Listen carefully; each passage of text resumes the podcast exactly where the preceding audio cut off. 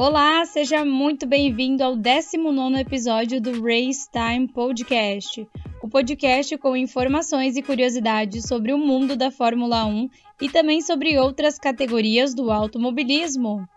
Eu sou Joane Camila e você está ouvindo Race Time. Bom, pós-corrida do Grande Prêmio da Inglaterra e que corrida, meus amigos, que corrida! Se alguém pensou que ia ser um grande prêmio calmo, já se enganou na primeira curva. Né? A gente já teve aquele incidente logo de cara, ali com o Guan Yu, o George Russell e o Pierre Gasly. E assim, surpresa, né, para todo mundo. E esse acontecimento aí fez com que o carro do Zou virasse de ponta cabeça e logo depois a gente viu que ele foi parar entre a grade e a proteção de pneus, aquela barreira de pneus, né? Um baita susto. E aí um outro incidente logo atrás, envolvendo Yuki Tsunoda, Sebastian Vettel e Esteban Ocon, né? Mais um incidente e quem foi pego de surpresa no meio disso tudo foi o Alex Albon, que também se envolveu no acidente. Então foram dois acidentes que aconteceram ali, dois sustos juntos, né? Porque praticamente foram no mesmo momento. E que susto, né? Ninguém sabia como estava o Zou, ninguém sabia como estava o álbum.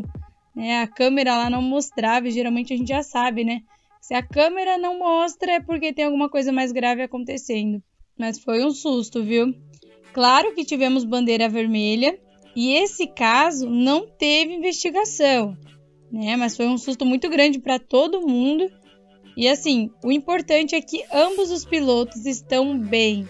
Tanto o álbum quanto o Zou eles estão bem, né? E os outros pilotos que se envolveram nesses incidentes também estão bem. Então isso que é o importante, né? Mas eu acho que vale a gente ressaltar algumas coisas aqui. Bom, a importância do ralo, né? Lógico que a gente sabe da existência do Santo Antônio, que também ajuda muito, mas o ralo é um elemento assim essencial ele é um elemento muito importante e que faz muita diferença. A gente já viu isso em outras corridas também, né? Ele realmente salva vidas. E para surpresa de todo mundo, esse é um elemento que está no carro aí há pouco tempo. O ralo ele foi exigido aí pela FIA é, obrigatoriamente em 2018, né? Mas a gente já viu o quão eficaz é esse elemento, né? A gente viu no ano passado em Monza, no Grande Prêmio da Itália, naquele acidente com o Max Verstappen e o Lewis Hamilton, né, que a roda ali do carro do Verstappen acabou passando ali é, por cima do carro do, do Lewis Hamilton e ele saiu super bem do carro, com algumas dores aqui e ali, mas ele estava bem. E se não tivesse o ralo, uma coisa muito mais grave, muito pior poderia acontecer. Mas novamente aí o ralo se mostrou eficaz né? Um acidente que poderia ter se tornado muito grave. Foi um acidente assim que teve estrago material, é, mas não ocasionou nenhuma um machucado, nada nos pilotos. Eles estavam bem. Inclusive, a gente já viu que o Zou apareceu ali depois na dentro do paddock, por ali conversando com o Stefano Domenicali. Então ele realmente já estava bem. E um outro ponto que eu também quero ressaltar aqui é o papel que o George Russell teve.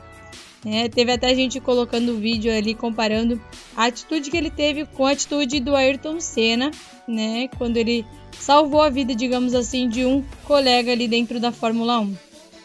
Mas o George Russell ele fez um gesto muito bacana, né? Porque ele saiu do carro e a primeira coisa que ele fez foi ver como o Zou estava. E aí depois ele foi em direção aos boxes, voltou, né? Ele sabia que ele poderia perder a chance de voltar à corrida e realmente perdeu, né, a chance de voltar à corrida mas ele fez um gesto muito bacana. Eu acho que isso merece ser ressaltado, né? Por mais atitudes assim dentro da Fórmula 1 também.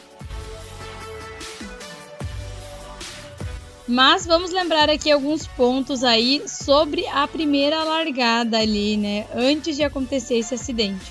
Carlos Sainz conquistou sua primeira pole position.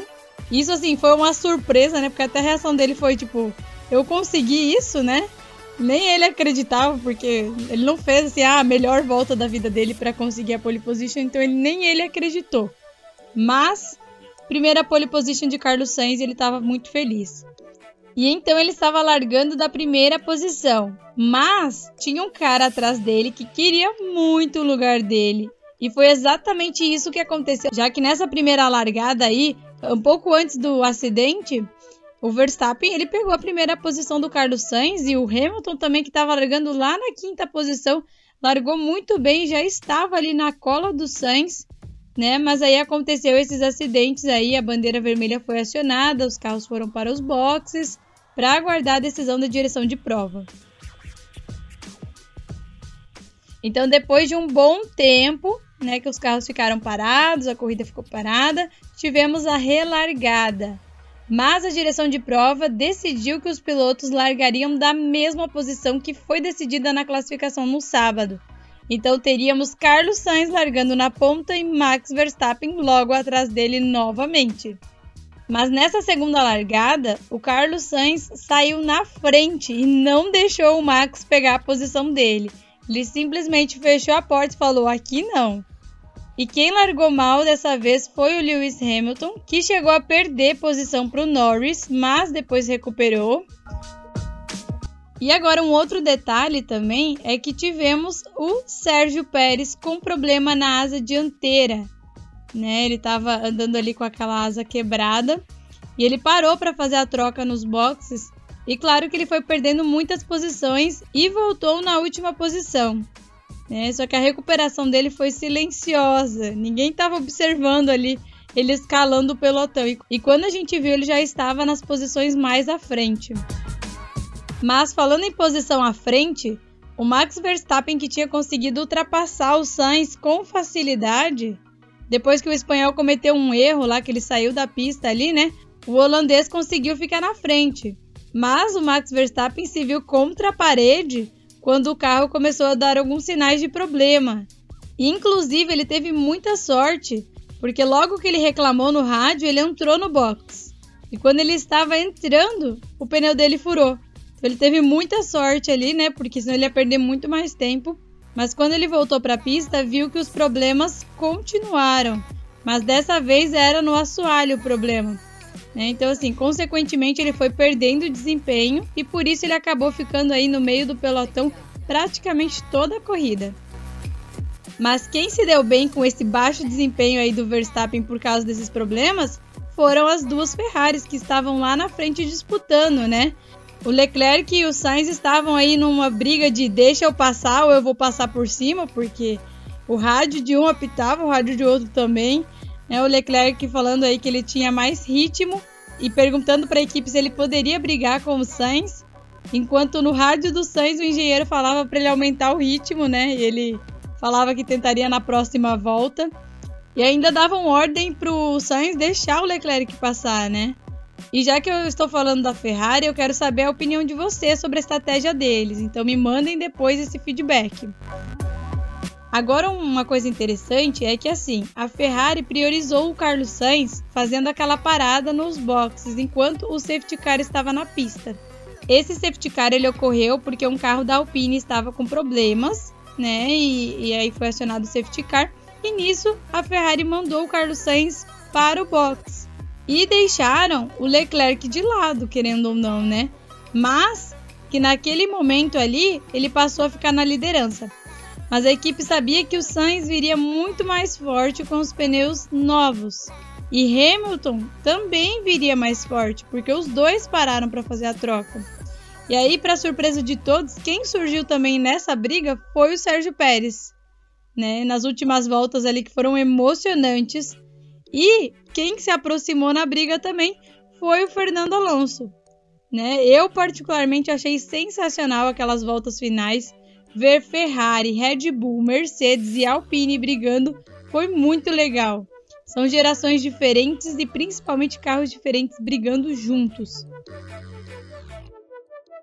E depois de toda essa disputa, presenciamos a primeira vitória da carreira de Carlos Sainz. Se me falassem que ele conseguiria a pole e venceria, eu acho que eu não acreditaria. Mas fiquei muito feliz de ver ele conquistando esse momento na carreira dele. Afinal, demorou para esse momento chegar, né? Foram 150 corridas e, enfim, a vitória dele chegou. Agora eu quero falar especificamente sobre alguns pilotos, né? Porque tivemos alguns acontecimentos aí interessantes. Se você se surpreendeu com a pole do Sainz, deve ter ficado em choque em ver o Latifi passando para o Q3 na classificação no sábado.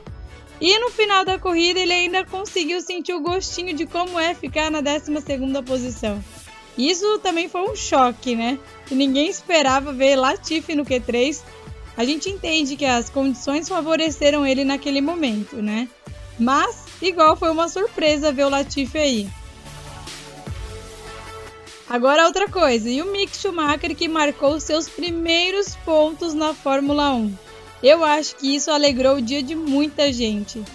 Ele que desde o início da temporada vem fazendo um ótimo trabalho e até conseguindo mostrar mais desempenho que o seu companheiro de equipe, teve os pontos mais que merecidos em Silverstone.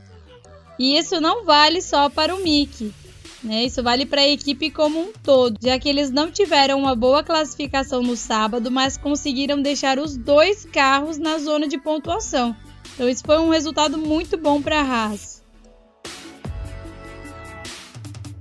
Outra coisa é a Mercedes, que parece estar com boas melhorias aí nesse pacote que eles trouxeram para Silverstone, né? A gente viu aí que o Lewis poderia ter vencido o Grande Prêmio em casa, né? Ele poderia, mas infelizmente ele poderia ter chegado aí talvez em um segundo lugar ou até mesmo no primeiro lugar, né? Mas ele ficou com o terceiro lugar e com certeza deve ter ficado feliz mesmo assim. E isso valeria também para o George Russell, porque se ele tivesse voltado à corrida, né? Ele poderia ter conseguido bons pontos, mas a equipe não foi autorizada a consertar o carro para a relargada, então por isso que o George Russell não voltou para a corrida depois. Agora o Alonso tem se mostrado bem competitivo, viu? Chegou na quinta posição e inclusive tentou brigar por posições mais à frente, mas infelizmente não conseguiu. Mas a gente está vendo o antigo Alonso novamente? E aí, o que, que vocês acham disso? Mas teve muita equipe com fim de semana difícil, viu? Além do acidente que ocorreu lá no início da corrida, que deixou o Zou, Russell e o Albon de fora, também tivemos Valtteri Bottas da Alfa Romeo abandonando a corrida devido a problemas mecânicos. Quem também teve que abandonar, e eu acho que eu já comentei algo sobre isso, foi o Esteban Ocon, que teve um problema na bomba de combustível na volta 38, que ocasionou a entrada daquele safety car. A AlphaTauri teve um fim de semana bem complicado também, já que eles não tinham um bom ritmo no fim de semana. E também ocorreu aquele toque entre os companheiros de equipe, que acabou gerando uma penalidade de 5 segundos para o Tsunoda, e o Gasly que teve que abandonar a corrida devido a problemas na asa. Esse problema na asa dele aconteceu durante o incidente, então ele teve que abandonar a corrida aí e foi um fim de semana péssimo aí para AlphaTauri. Bom, esses foram alguns pontos que eu trouxe para a gente analisar hoje sobre o Grande Prêmio da Inglaterra. Eu espero que você tenha gostado e eu quero também saber a sua opinião. O que, que você achou desse Grande Prêmio que foi assim emocionante e ao mesmo tempo assustador? Me conta lá no meu Instagram que é @joanecamila. O Joane é com dois N's e E, o Camila é com K. E se você também tiver algum elogio, reclamação, sugestão ou algum assunto específico que você queira ouvir aqui no podcast, você pode estar me enviando lá também.